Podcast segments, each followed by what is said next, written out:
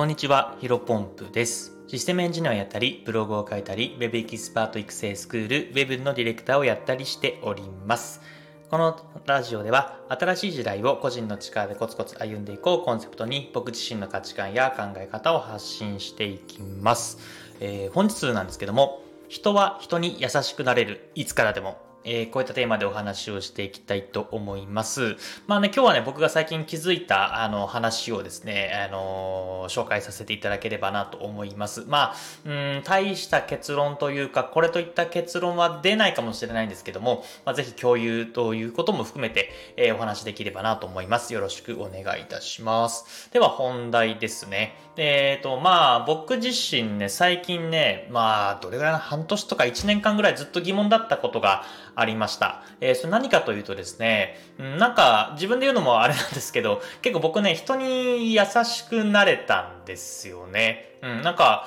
えっ、と、なんだろう。最近付き合ってる人も、そのね、僕の身の回りにいる人もそうなんですけど、結構ね、昔はね、うん、なんか、変にね、イライラしてたことが結構あったんですよね。なんでこんなに段取りよくできないのかなとか、なんでこの人こんなこと言うのかなとか、もっとこうしたらいいのにな、みたいなことをですね、えっ、と、陰ながら思っていました。ただまあ人見知りの性格なんで、えーそれはね、あんまりね、えっ、と、うち、自分のうちに秘めてですね、えっ、と、その人に言わないって、まあちょっと、ちょっとというかかなり性格の悪い 性格に難があるような人間でしたが、最近はですね、なんか何を他人の人がやっていても特に気にならないんですよね。まあ、悪く言ってしまえば無関、まあ、無関心っていうわけではないんですよね。なんかこういうことをしてても、ああ、まあこういう価値観もあるなとか、あなるほど、自分にはそういった考えなかったから、うん、こういったことも自分に取り入れていこうみたいな感じで、まあむしろ、あのなんだろうな、尊敬というかリスペクトのネームを持つし、まあその人に対して、ままその人に対してというか誰かに対して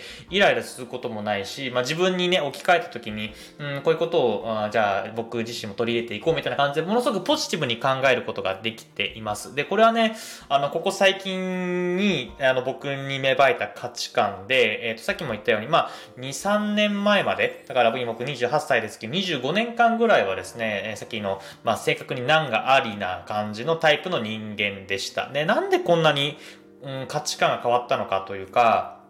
うん、人に優しくなれたのかなっていうのが、まあ半年とか1年間ぐらいずっと疑問だったんですよね。で、これが、あのーなんと答えが出ました。うん。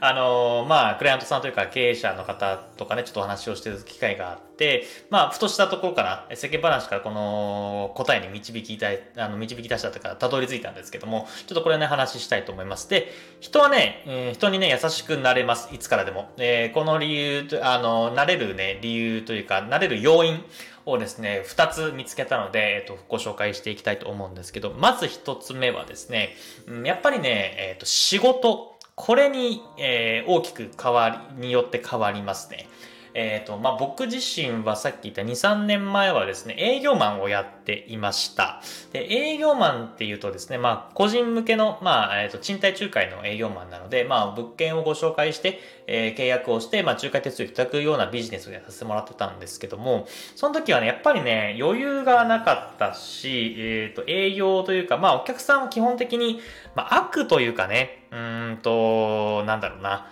えっ、と、期限を、例えば、あのー明日までに出してくださいって言っても、えー明日まで出してくれる。例えば、収入証明書出してください。身分証明書出してください。明日まで出してくださいっていうふうにえ言ったとしてもですね、結局出してくれるのは半分もいないぐらいなんですね。で、やっぱりここはですね、あのーなんだろう、今まで社会人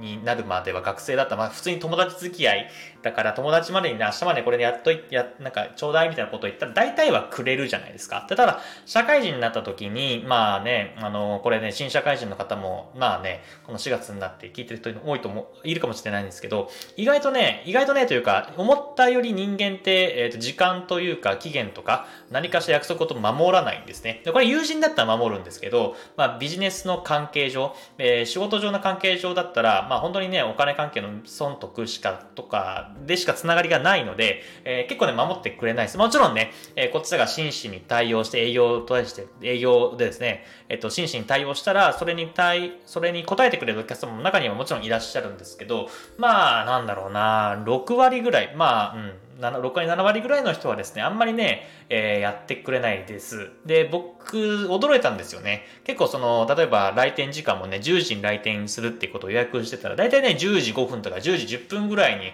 遅れてくるんですよね。まあ、やっぱり僕というか、僕は結構真面目な性格だったのもあって、えっ、ー、と、まあ、親のね、しつけも、本当にありがたかったんです5分前とか10分前とか15分前集合がっていうね、当たり前だったんで、うんと、遅れてくる人のね、あ、こんなに人間というか、えっ、ー、と、東京の人って遅れてくるんだなというふうに思ったのもものすごく記憶に新しいです。まあ、ただ今思うと確かにね、10時に予約してるのに15分前に来たらね、結構迷惑っちゃ迷惑なので、まあ、時間ぴったりに来るのが一番いいなと思っているんですけども、まあ、その学生時代ね、あの、親の指導によって15分前集合が身についていた僕としては、ものすごく衝撃的でした。まあ、そういった感じで、まあ、営業の仕事をしていたので、まあ、人間をね、いい、いい意味じゃないか悪い意味で疑うようになって、例えば本当に、えっ、ー、と、その書類とかを、あさってまで出さなきゃいけないとかだったら、明日、あの、あさってまで出さなきゃいけないのを、えー、なのに、お客さんに明日まで出してくださいというふうに言って、まあ、明日まで出してくれればもちろんいいし、まあ、最悪明日出してくれなくて、あのー、今日お願いした資料なんですけど、まだですかみたいなこと言ったら、送ってくれるから、その、あさっての本来の期日に間に合うみたいな感じで、まあ、僕自身も、えっ、と、その、なんだろう、結構その、詰めるというか、えっ、ー、と、お客さんに対して、えっ、ー、と、こっちも、あの、あんまり信じないタイプで、えっ、ー、と、やると。あなので、そんなね、えっ、と、価値観というか仕事をしているとですね、まあ、8時間以上、えそういった営業マンの話というかね、仕事というか価値観をしているので、プライベートにも、え反映されちゃいます。だから、あの、結構あるのが、ね、後輩とかね、ご飯で行った時に、あの、たまにね、予約してなかったりしてね、なんか、希望の店に入れなかったとかっていうのがあったとするじゃないですか。その時ね、あの、本当にね、申し訳ないんですけど、イライラしちゃってたんですよね、過去ね。うん。いや、なんでね、しかも先輩と行くのに、なんで店予約してないのかとか、まあ、その段取り不足ね、えっ、ー、と、予約、なんだろうな、予約しないと入れないぐらい、まあ、僕らがね、行きたいっていう店だったら人気、大体人気そうじゃないですか。あの、人間というかね、僕ら男二人とかで飯行った時に、あの、行きたいと思ったとこ大体さ、入れなかったら入れないって全然あるのになんで予約とかしてないのか、その予約をするっていう、うんと、なんだろうな、考えがなんで思いつかないのかみたいな感じ、ちょっと、ちょっととかかなりイライラしてちゃう人間でした。うん。で、ここはね、まあやっぱり今現時点で僕はその、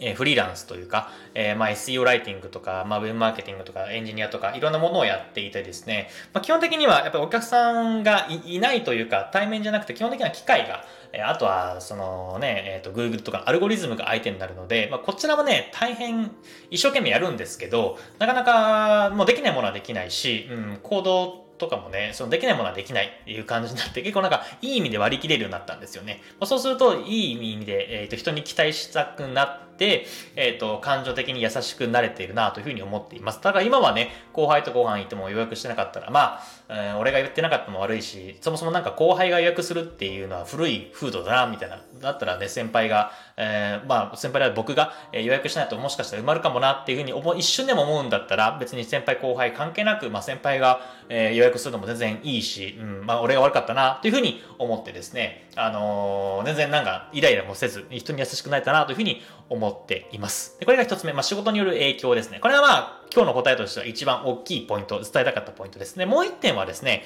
えー、お金、まあ収入ですね。うん。これによって人が優しくなれるかなれないか変わっていくんじゃないかなと思います。ますで、まあ、お金かっていうふうにね、ちょっとね、あのー、なんだろうな。うん、結局お金かみたいなふうに思った人もいると思うんですけど、やっぱりこれはね、しょうがないです。うん、で、どうしても20万円の収入なのか、まあ30万、40万、50万円というふうに収入が上がっていくんだったら、やっぱどんどんどんどんこう収入が上がっていった方が、それはね、やっぱ余裕も出てくるし、人に対して優しくなれるし、まあさっきの時間に対する、あとお金に対する、えっ、ー、と、なんだろうな、え、考え方もですね、やっぱり大人になっていくんじゃないかなと思っています。うん、本当に、あの、まあ、本当にちっちゃいんですけど、なんかジュース1本とかおごるだったらね、ま、ジュース1本はあんまりわかんないか。まあ、焼肉おごるとかだったら、全然ね、あの、20、例えばネトリ20万円で焼肉おごるんだったら結構ね、対して、後輩に対して難しいですけど、まあ、50万円の収入があるんだったら、後輩に対しても気持ちよくおごれるし、まあ、後輩がね、粗相したとしても、え、優しくなれるんじゃないかなと思います。まあ、なので仕事とお金、まあ、この二つの要因によって、まあ、人に優しくなれるなというふうに思っていますので、まあ、仕事を変えたりとか、まあ、収入を上げるために行動したりとか、えー、いろんなところで工夫をして人に優しくなれる。まあこれはね、何歳からでも始められるので、えー、そういった気づきを本日は話させてもらいました。以上です。失礼します。